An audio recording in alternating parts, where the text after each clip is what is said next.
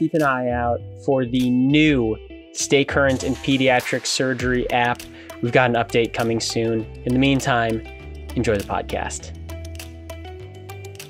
This is Rod Gerardo from Cincinnati Children's, and today I want to talk about appendicitis. Now, I know what you're thinking. We've talked about this before a lot. And in fact, in 2015, Todd Ponsky and Whit Holcomb sat down for an hour to chat about the complexities, the nuances of treatment and diagnosis for appendicitis.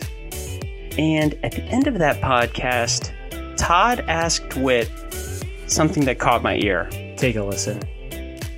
The last question I want to ask you is just something that you had touched on before, and I wanted you to give me your thoughts on this new uh, exciting topic of non operative appendicitis. There are a number of uh, reports, retrospective reports in the adult literature talking about uh, management of patients with uh, appendicitis without the need for an operation.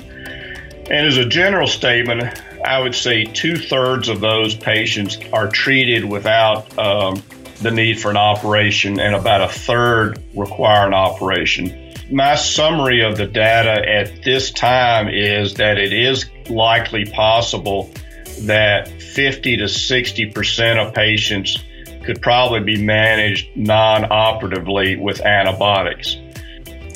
That was five years ago. Have we moved the needle much further? Let's find out. And what we're going to call our Stay Current Appendicitis 2020 update. At the end of the summer this year, JAMA published an article from the Midwest Pediatric Surgery Consortium, or the MW PSC. And the article is titled, get ready to Google this Association of Non Operative Management Using Antibiotic Therapy versus Laparoscopic Appendectomy with Treatment Success and Disability Days in Children with Uncomplicated Appendicitis. The quick and dirty, it's a prospective, non randomized, controlled intervention study, multi institutional, just about a thousand kiddos with uncomplicated appendicitis, two treatment arms, urgent laparoscopic appendectomy group, and a non operative group that just received antibiotics. So when they say uncomplicated appendicitis, that means they confirmed it on ultrasound or cross sectional imaging, an appendix that is 1.1 centimeters in diameter or less, no abscess, no fecalith, no phlegmon. So, what can we say about the study? What we can say is that uh, it's safe um, and effective in you know nearly three quarters of, of the patients who were in this study. That is Dr. Beth Rymeski. She's an associate professor of pediatric surgery at Cincinnati Children's and a board member of the MWPSC. I think that the purpose of uh, Dr. Minneci's study really was to, on a larger scale, examine this in a pediatric population in the United States. There's, as you know, a lot of literature out there, particularly in adults, and then some pediatric literature in Asia looking at this question. Um, so I think everyone felt like the results were going to be similar. There was no reason to think that it was going to be different, but we wanted to, you know, sort of look in the cohort here uh, how this would look. Todd Ponsky was also on the Zoom call, and who's surprised? He had some thoughts too. As a relative naysayer of the non operative approach, something happened in that patient that set up the perfect storm for appendicitis to happen. And I don't know why we don't think that at some point in their life, that same perfect storm will happen again. Why would we think if it happened once, it wouldn't happen a second time. The other side of the argument is my resistance for not offering non-operative appendicitis has been that I'm afraid they're going to come back with a perforation. But Beth, didn't you or someone tell me that actually that's not the case?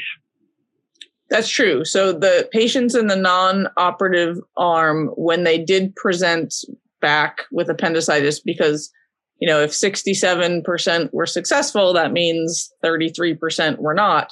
So those 33% represented with uncomplicated appendicitis. Remember when I said this was a non randomized study?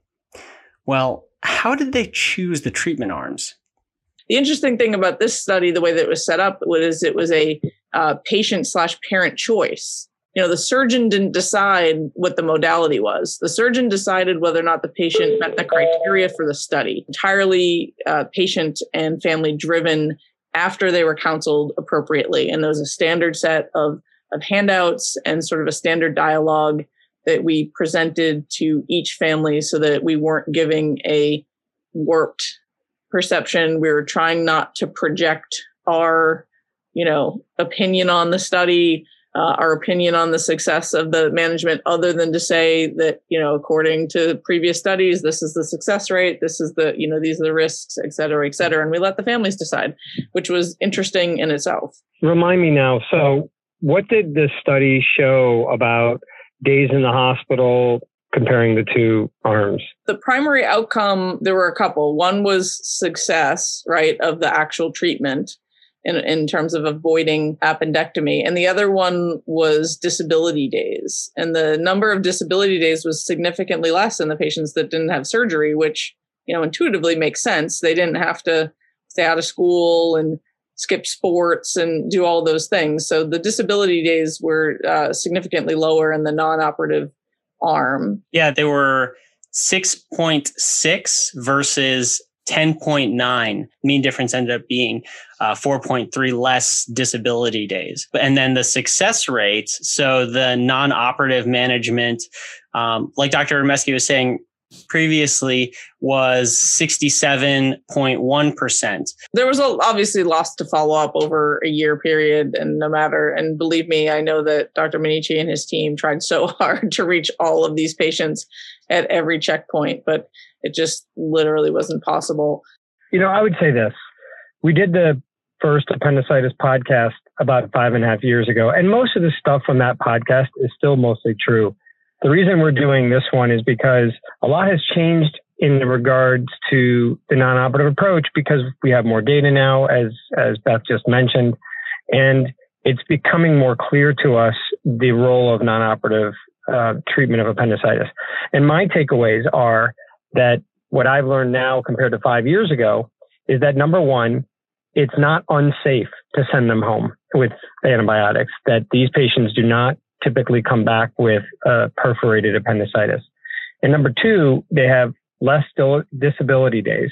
So it actually may even be better, but we still don't know the very long term effects of it. So where it was something that was more of a hypothetical, it seems like a lot of people are reasonably applying this into their practice. Mean, I think it's a, and I think it's important because it's out there that, you know, in good faith, you really need to probably mention it to families and patients and, and we have struggled with that here and uh, originally made a decision after the study enrollment finished to wait for the study results before offering it and have now decided that we will you know offer it to appropriate uh, patients and families if they're interested. Um, i think the other interesting thing that happened since the study got published it got published i believe in like january right of 2020 and then covid happened and there was an extraordinary interest in the pediatric surgery uh, community about uh, not operating on appendicitis and treating everyone with antibiotics. So I actually think the non-operative appendicitis treatment has increased. Is that your perception too, Todd?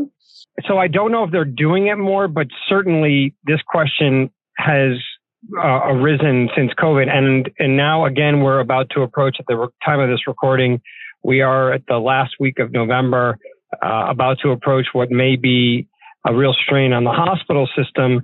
And we may see that this article, this study will help us more quickly start transitioning to non-operative care. You know, one question I do have for that I really wanted to understand, which you kind of answered is if a child comes into the hospital, what is the quickest way to get the child out of the hospital?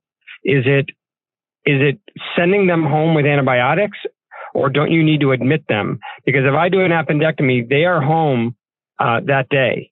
So I'm not, I, wanted to understand which is the quickest way to get the child out of the hospital. I think honestly, if you use the study protocol, you know, according to the way that it was written, everyone had a minimum of 24 hours of IV antibiotics. Zosyn was the preferred, but it wasn't mandated.